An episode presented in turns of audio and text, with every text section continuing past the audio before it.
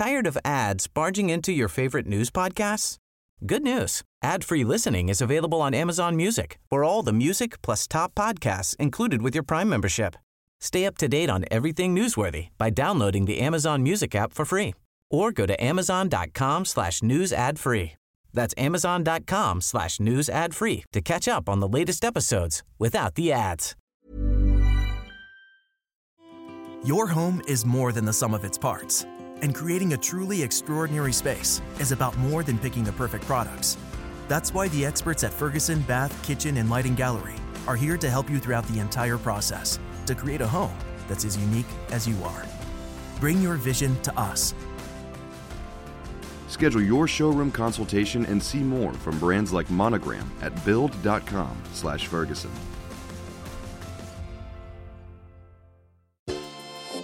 To those who visit Mickey D's for their favorite breakfast item and then go somewhere else for coffee, give this Mickey D's brew a second chance. The glow-up was real. Try any size iced coffee brewed with 100% Arabica beans for just 99 cents until 11 a.m. And pair it with a savory sausage McMuffin with egg for $2.79. Prices and participation may vary. Cannot be combined with any other offer. Ba-da-ba-ba-ba.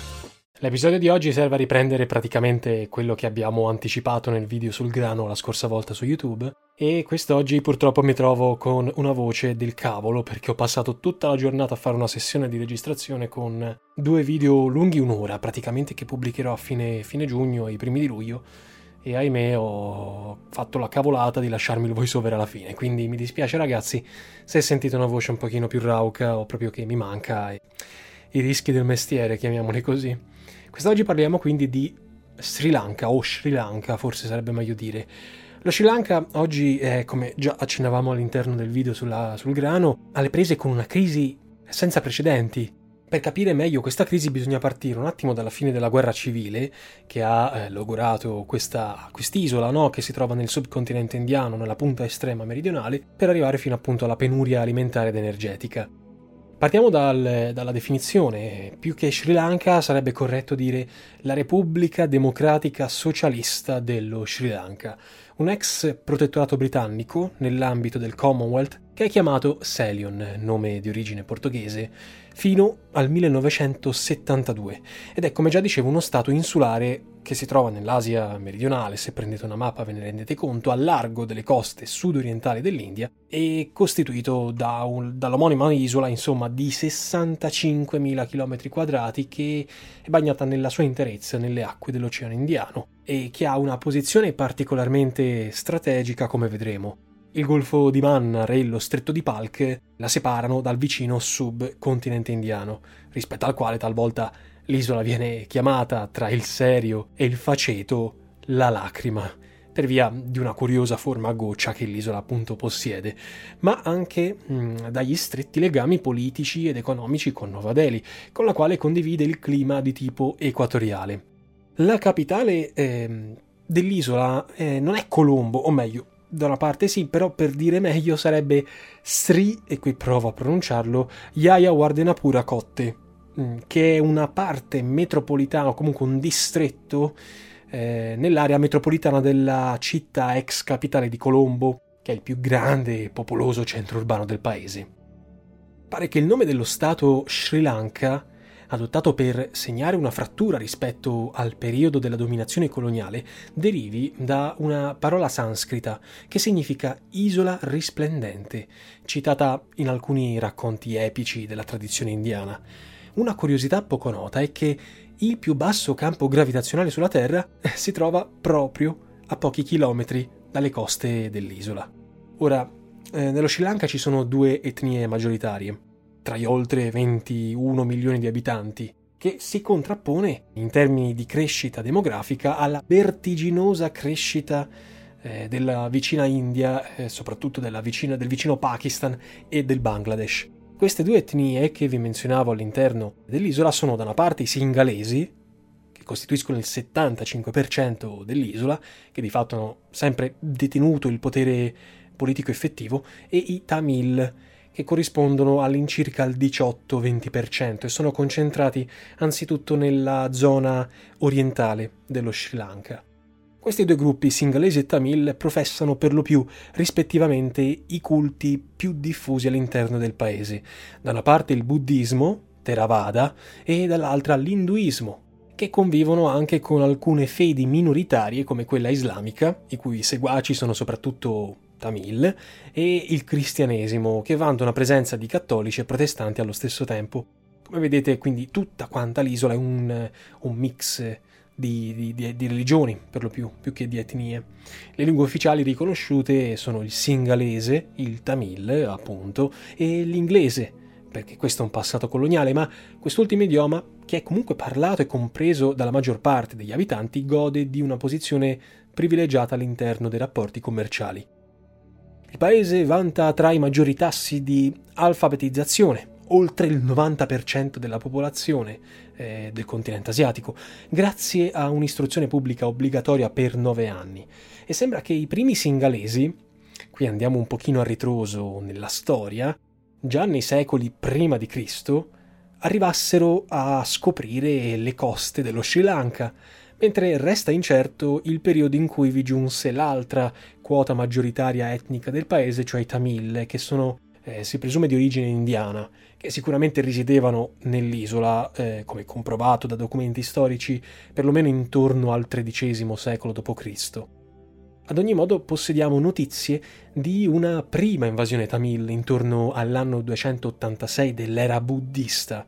Attualmente, secondo tale calendario, saremmo nel 2565, giusto per fare un raffronto.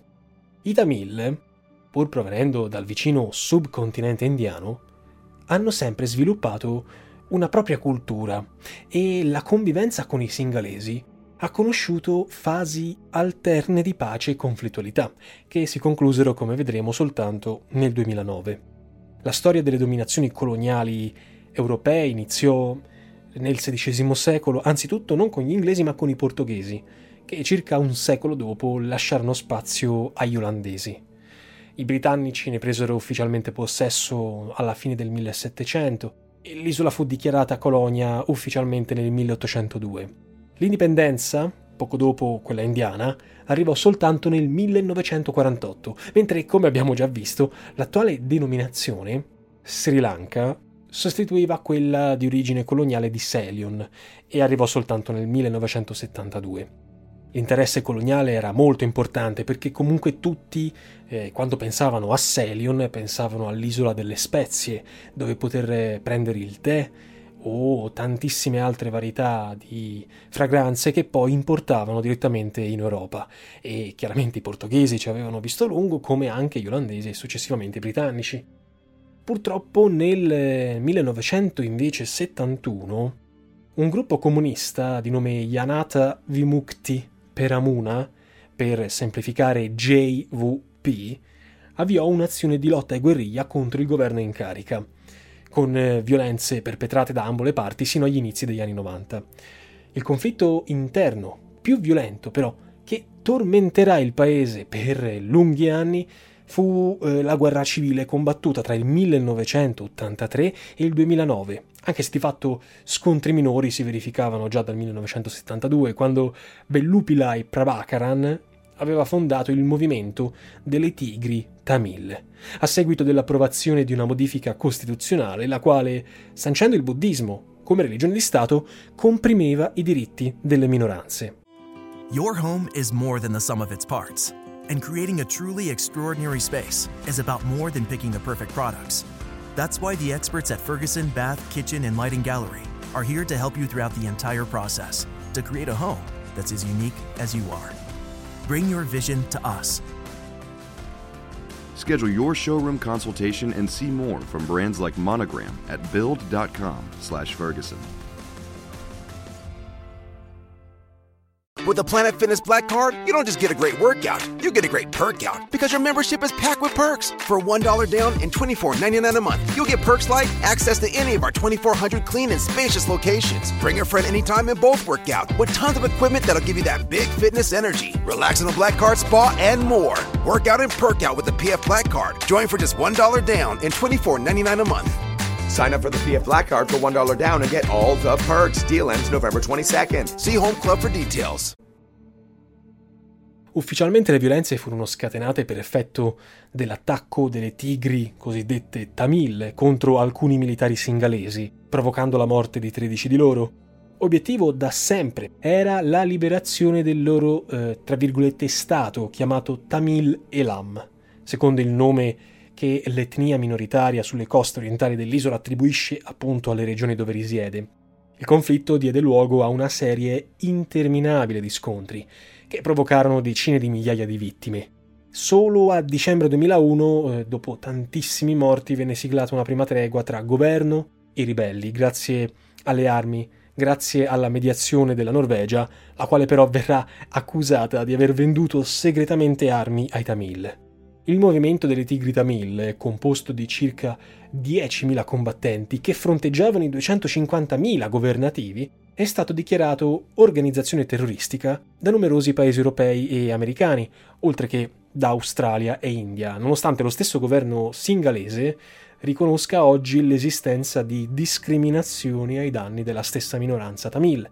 Nelle zone di fatto controllate, quindi quelle orientali, i Tamil hanno dato vita a una sorta di Stato nello Stato, uno Stato parallelo che nel 2006 arrivò a controllare circa un terzo del paese. Una situazione, se ci pensiamo bene, molto simile a quello che c'è in Colombia o che c'era fino a qualche anno fa con le FARC, con proprie istituzioni, organismi di sicurezza, forze armate, potendo contare da un punto di vista finanziario sulle rimesse, cioè i soldi che gli emigrati, i numerosi emigrati all'estero, per lo più immigrati in America, Australia e Regno Unito, poi spedivano direttamente nella terra madre.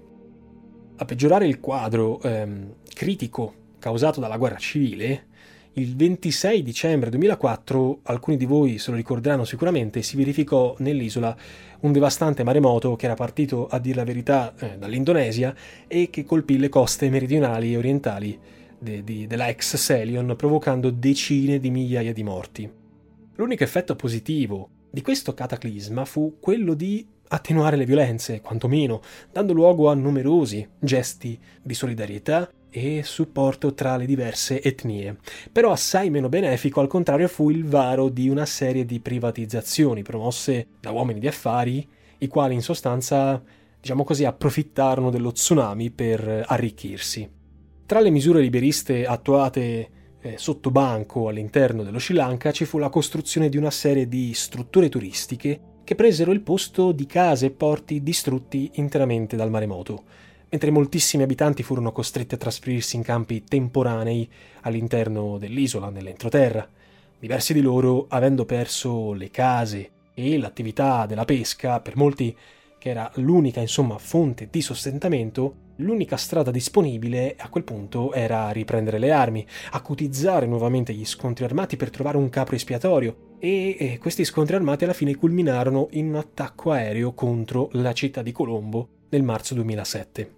In questo senso le Tigri Tamil acquisivano una condizione di assoluta originalità rispetto a molti altri, per esempio, movimenti insurrezionalisti, i quali non hanno mai potuto contare su una propria forza aerea. Tali incursioni sono state precedute e seguite da numerosi blitz navali, da attacchi kamikaze contro il governo in carica, guidato tra il 2005 e il 2015 per un decennio dal presidente Mahinda Rajapaksa, di orientamento nazionalista, e come tale contrario a qualunque concessione autonomista verso i Tamil. Fu proprio questo Mahinda a sconfiggere alla fine i ribelli, a proclamare l'uccisione del loro leader Prabhakaran. I Tamil dichiararono la resa ufficialmente il 17 maggio 2009. Con questo gesto segnarono la fine di 26 anni di guerra civile, della quale purtroppo non abbiamo quasi mai sentito parlare noi in Occidente, ma pur deponendo le armi, i Tamil denunciarono le migliaia di morti provocati anche dalle forze del governo, perché l'idea che uno potrebbe avere è che, essendo Tamil insurrezionalisti, i morti furono soltanto esclusivamente da parte loro. In realtà non era così. Il governo a sua volta accusava i ribelli di aver utilizzato i civili come scudi umani. Lo stesso Rajapaksa, insomma il presidente ufficiale in carica nello Sri Lanka, forte del trionfo contro i ribelli, fu confermato alle elezioni del 2010 e avviò tutta una serie di riforme economiche volte a recuperare quanto perso durante gli scontri, a partire dalla pesca, dall'attività ittica, mentre nel 2011 venne formalmente revocato lo stato di emergenza. Molti paesi, tra i quali il Regno Unito, hanno attualmente chiesto un'indagine internazionale sui crimini di guerra commessi da entrambe le parti in conflitto, mentre è stato accertato che il governo, quello ufficiale, abbia ricevuto l'appoggio di paesi esteri come Cina, Giappone anche, e Russia. L'India, per parte sua, che è comunque il vicino principale, il gigante indiano, ha appoggiato le richieste dei Tamil, chiaramente, arrivando a intervenire addirittura militarmente nel conflitto per un triennio, dal 1987 al 1990, salvo poi ritirarsi dopo l'uccisione del leader politico Rajiv Gandhi, non Gandhi quello che pensiamo noi, ma ex primo ministro indiano, è morto proprio a opera di un ribelle del gruppo Tamil, delitto consumatosi dopo diverse sconfitte militari sul campo da parte degli stessi indiani. Il vero problema, pure a distanza di tanti anni, resta quello nello Sri Lanka della conciliazione, della riconciliazione. Nonostante lo sviluppo economico degli anni successivi alla chiusura del conflitto, quando lo Sri Lanka è diventato un importantissimo hub commerciale e sempre di più in orbita cinese, perché dobbiamo menzionare il fatto che il porto di Colombo è finito, almeno una parte di esso, all'interno della sfera di influenza cinese dopo gli accordi per la Belt and Road Initiative, e lo Sri Lanka oltre a ciò è diventata anche sempre di più una ricercata meta turistica. Permangono infatti profonde divisioni e il mancato riconoscimento dei diritti delle minoranze, nonostante i numerosissimi solleciti rivolti alla comunità internazionale, costituiscono una pesante ipoteca per il futuro.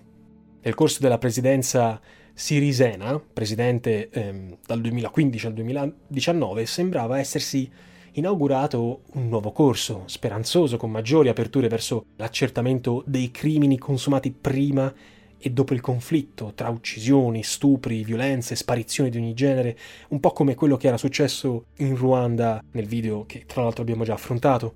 Il problema è che la nuova fase politica in Sri Lanka si è interrotta improvvisamente con l'elezione nel 2019 del presidente che sta attualmente in carica, Gotabaya Rajapaksa, fratello di Mahinda, il quale, secondo un report del 2021 di Human Rights Watch, intitolato tra virgolette ferite aperte e pericoli crescenti, le responsabilità bloccate per i gravi abusi in Sri Lanka, avrebbe pesantemente ostacolato il corso della giustizia interna e internazionale, avviando una forte repressione contro attivisti, contro giornalisti, contro avvocati, contro famiglie delle vittime, unitamente a nuove pesanti discriminazioni contro le minoranze. Ecco, il capo dello Stato in Sri Lanka oggi si fa forte delle importanti prerogative concesse lui stesso dalla Costituzione. Egli detiene il potere esecutivo, nomina il governo, cioè il primo ministro è di diritto il vicepresidente, dispone del comando delle forze armate e del diritto di sciogliere il Parlamento, che è monocamerale, il quale però può destituirlo con il voto favorevole di 2/3 dei suoi 255 componenti. È una situazione molto complessa, come complessa è la situazione economica. A livello economico, signori miei, lo Sri Lanka è conosciuto, come già accennavo in maniera molto vaga prima, per soprattutto la cannella e il tè, la varietà Ceylon, no? Pur possedendo ulteriori e importanti comparti produttivi nel settore tessile, produce ad esempio per Levi's, la marca di jeans, in situazioni che magari possono non essere abbastanza limpide e favorevoli, oppure Victoria's Secret, la gamma per signore. Altri settori importanti sono quelli della gomma, del legno e dell'alimentazione come il cocco. Il settore turistico, anch'esso, come già vi accennavo, è importante ed è stato rilanciato dopo il 2004, ha conosciuto un'importante crescita, che però è stata frenata soltanto da un mix di terrorismo nell'area e dalla pandemia. E se qualcuno si domandasse cosa potrebbe mai importare la nostra Italia da una nazione tanto remota, della quale difatti non si parla quasi mai, basta fornire semplicemente a questo punto due dati. Sono circa 100.000 i cingalesi residenti in Italia e per lo Sri Lanka noi italiani siamo il quinto partner commerciale per quanto riguarda l'export. Nel suo complesso, la storia economica degli ultimi decenni ha conosciuto, diciamo così, fasi alterne, con fasi di espansione perdurata sino alla fine degli anni 90, seguite da gravi crisi. Questo è un riflesso, no, di quella crisi mega crisi internazionale del 2008, che poi ha ceduto il passo a una nuova congiuntura positiva, tanto che nel 2012 lo Sri Lanka ha registrato il più alto reddito pro capite dell'Asia meridionale, quasi 2 volte quello indiano. E quindi uno direbbe: bene, sta andando bene questa nazione. No, perché come già vi dicevo all'inizio ci sono delle incongruenze e gravissime, soprattutto carenze alimentari. Perché parlando per l'attuale, come sappiamo dalla cronaca di queste settimane, le cose hanno preso ultimamente una piega decisamente sfavorevole, tanto che a marzo 2022 il governo dello Sri Lanka è stato costretto a dichiarare per la prima volta dall'indipendenza lo stato di default, riconoscendo l'impossibilità di pagare il grosso debito estero che ha contratto, dopo che già il 17 aprile l'isola era rimasta a secco di petrolio per l'impossibilità proprio di pagarlo. La domanda è per quali ragioni si è arrivati a un simile disastro. Prima di affrontare le cause, che sono molte, vorremmo un attimo dedicare un cenno alle conseguenze che la crisi ha prodotto per tutta quanta la popolazione cingalese. Alcune di queste conseguenze sono interruzione di molte attività economiche, mancanza di cibo, corrente elettrica in un paese dove le temperature superano nella stagione calda i 40 gradi e mancanza di medicinali. Un risultato tanto disastroso è frutto di una combinazione di fattori che abbracciano tanto questioni interne, per esempio gli assetti di potere e la diffusa corruzione che genera il sistema politico di un paese come lo Sri Lanka, che fattori internazionali come i rapporti con i 2 giganti asiatici, l'India in primis e la Cina dall'altro lato. E occorre prendere le mosse dalla primavera del 2018, quando alcuni social come Facebook e Twitter iniziarono a far circolare fake news, pare alimentate da ambienti dell'estremismo buddista, che denunciavano violenze perpetrate dalla minoranza musulmana. Questo è legato soprattutto all'impatto che il turismo ha ricevuto in maniera negativa da fenomeni come terrorismo e pandemia. Cioè, in pratica, attraverso questi social veniva spacciata come vera la notizia di un complotto ordito dai seguaci dell'Islam per sterminare i buddisti, addirittura col ricorso alla distribuzione di pillole per sterilizzare ed estinguere la maggioranza buddista.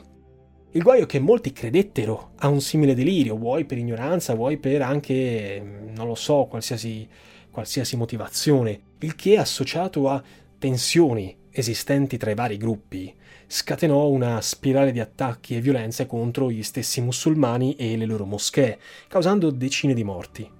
Il governo intervenne, impose il blocco dei social, tacitò le parti, ma ben presto si arrivò alla Pasqua 2018, quando in quel periodo esatto una serie di attentati dinamitardi e kamikaze, poi rivendicati, guarda caso, dall'ISIS, colpirono diverse chiese, colpirono strutture turistiche in varie parti dello Sri Lanka, tra i quali Colombo, Batticaloa, un'altra città, e Negombo, altra città, provocando, secondo le stime ufficiali, centinaia di morti, compresi decine di turisti stranieri, moltissimi feriti e soprattutto causando un gravissimo tracollo a livello psicologico. Il governo impose il coprifuoco, arrestò diversi cittadini cingalesi sospettati di aver preso parte agli eccidi, ma uno degli effetti più devastanti. Your home is more than the sum of its parts, and creating a truly extraordinary space is about more than picking the perfect products. That's why the experts at Ferguson Bath, Kitchen, and Lighting Gallery are here to help you throughout the entire process to create a home that's as unique as you are. Bring your vision to us. Schedule your showroom consultation and see more from brands like Monogram at build.com/Ferguson.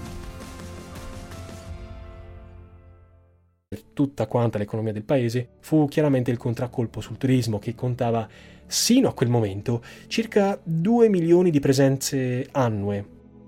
Inoltre gli attentati hanno acutizzato gli estremismi in campo buddista, dove la componente Theravada, nettamente maggioritaria, ora purtroppo io personalmente non so spiegarvi le differenze tra le varie componenti buddiste, so che in questo caso quella maggioritaria è questa Theravada, sarebbe bello magari approfondire la questione in futuro con un video, magari parlando direttamente con un esperto, si è questa componente assestata negli ultimi anni su posizioni sempre più radicali, tra le quali figura il movimento BBS, cioè Bodu Balasena, letteralmente forza del potere buddista, che vorrebbe apertamente la cacciata dei musulmani E questo tipo di ambiente o similari sono quelli con i quali lo stesso presidente Rajapaksa è stato accusato di aver intessuto rapporti per agevolare la sua elezione.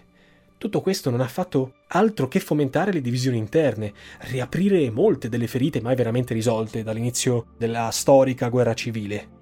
Il colpo di grazia poi all'asset turistico arrivò con la pandemia, come è successo anche qui da noi in Italia, che bloccò del tutto gli arrivi, azzerando un settore che da solo rappresentava circa 5 punti di PIL, oltre 4 miliardi di dollari di entrate, senza contare il fatto che esso rappresentasse da solo la terza fonte per importanza per l'afflusso di valuta estera. Ecco, la gestione dell'emergenza sanitaria è stata costellata da numerosi errori, come la scelta di militarizzare il contrasto al virus, come la scelta di gestire una politica vaccinale che non ha conseguito risultati importanti, che ha aggravato ulteriormente la crisi, un po' in maniera simile a quanto è successo in India. Sembrerebbe quasi che tutti i problemi dello Sri Lanka siano essenzialmente le divisioni etnico-religiose, il terrorismo, la pandemia, ma non è così. Ci sono, come accennavamo, anche questioni interne e internazionali allo stesso tempo, che hanno contribuito in modo molto decisivo a causare il default dell'isola. Partiamo dalle questioni interne. Dobbiamo citare a questo punto un nome, che abbiamo però incontrato già più volte, la famiglia Rajapaksa. Questa famiglia ha governato il paese, se facciamo i calcoli, negli ultimi 20 anni, e si è ispirata a un forte nazionalismo. Ha favorito la diffusa corruzione. Per la cronaca, il presidente Rajapaksa, dopo le proteste di piazza degli ultimi mesi, si è asserragliato in strutture protettissime, ha rifiutato di rassegnare le dimissioni in nome di una presunta unità nazionale. Lo stesso ex presidente Mahinda era il premier in carica al momento dello scoppio delle proteste popolari, ma alla fine anche lui ha visto che forse era il caso di levarsi di 3 passi e ha deciso di dimettersi per tacitare i manifestanti, e poi è stato sostituito da un altro ex primo ministro. Come il fratello e l'attuale presidente, Mahinda viene accusato di essersi impossessato delle ricchezze del paese, di aver piazzato membri del suo clan nei posti chiave di potere, una cosa che ormai in questi paesi, ma anche in nazioni più avanzate, succede quasi sempre spesso, oltre che di aver adottato lo scorso anno 2021 la contestata decisione, poi revocata, di vietare tutti i fertilizzanti chimici, compromettendo così il vitale settore agricolo e provocando il crollo della produzione di riso, che è la base dell'alimentazione popolare. La stessa dinastia, tra virgolette, dei Rajapaksa viene individuata come la principale artefice di quella spirale di indebolimento e indebitamento dello Sri Lanka che ha portato infine al tracollo. Solo per fornire qualche altra cifra, pensiamo al fatto che la moneta ha perso costantemente terreno nei confronti del dollaro. Oggi, per esempio, servono 310 rupie srilanchesi per acquistare un dollaro statunitense, con un crollo del 60% nell'ultimo anno, mentre il debito con l'estero, soprattutto con India, Cina e Bangladesh, ammonta a circa 50 miliardi di dollari, che è più della metà del PIL del 2020. Ecco, pressato da una situazione finanziaria sempre più insostenibile, lo Sri Lanka si è visto costretto a chiedere l'aiuto al Fondo Monetario Internazionale, ad accettare anche allo stesso tempo i diktat cinesi, che nel frattempo si erano insediati nella città di Colombo, finendo nella cosiddetta trappola del debito, spesso utilizzata da Pechino per imporre i propri interessi e le proprie condizioni. Lo Sri Lanka ha così sottoscritto un accordo che prevederebbe la cessione ai cinesi della gestione del porto di Hambantota e anche dell'aeroporto Mattala Rajapaksa, che si colloca all'interno del progetto, come già dicevamo prima, della nuova Via della Seta, e che soprattutto permette alla Cina di insinuarsi nel, tra virgolette, cortile di casa del suo nemico storico, l'India. Da parte sua, Nuova Delhi chiaramente non ha reagito bene alla notizia, perché l'ha letta come una sorta di invasione di campo che rischia di trascinare lo Sri Lanka nella spirale di questa nuova guerra fredda che sta prendendo forma all'interno del Pacifico, oltre che creare problemi allo Sri Lanka, intendo, con il principale partner commerciale, l'India, per l'appunto. Ulteriore fattore critico deriva adesso dal conflitto ucraino, che portando alle stelle prezzi di energia e cereali ha ulteriormente peggiorato le cose, ha falcidiato il potere di acquisto delle famiglie, a cominciare dai generi di prima necessità. E le proteste popolari contro il governo, come accennavamo, non si sono fatte attendere, visto che l'esecutivo, cioè la casata regnante, viene visto come il maggiore responsabile dell'inflazione, della penuria di beni e soprattutto del caro vita. Nonostante la dimissione del premier, è stata comunque scatenata una durissima repressione, con da un lato le forze dell'ordine che hanno ucciso dall'altro una decina di manifestanti e condotto centinaia di arresti anche arbitrari. La soluzione alla crisi economica e sociale non sembra una soluzione né facile né tantomeno indolore, perché accettare le condizioni draconiane imposte dal Fondo Monetario Internazionale per la concessione di nuovi prestiti in Sri Lanka vorrebbe dire privatizzare importanti settori pubblici come la compagnia di bandiera Sri Lanka Airlines. La combinazione esplosiva dei tre fattori, cioè pandemia, indebitamento e aumento vertiginoso dei prezzi di cereali ed energia, rischia di produrre effetti devastanti per questa isola, ma non solo, per i paesi più deboli ed esposti. E a questo punto, ancora una volta, giova riprendere le parole di Malpas, presidente della Banca Mondiale: sono preoccupato profondamente per i paesi in via di sviluppo, stanno subendo aumenti improvvisi dei prezzi di energia, fertilizzanti e cibo.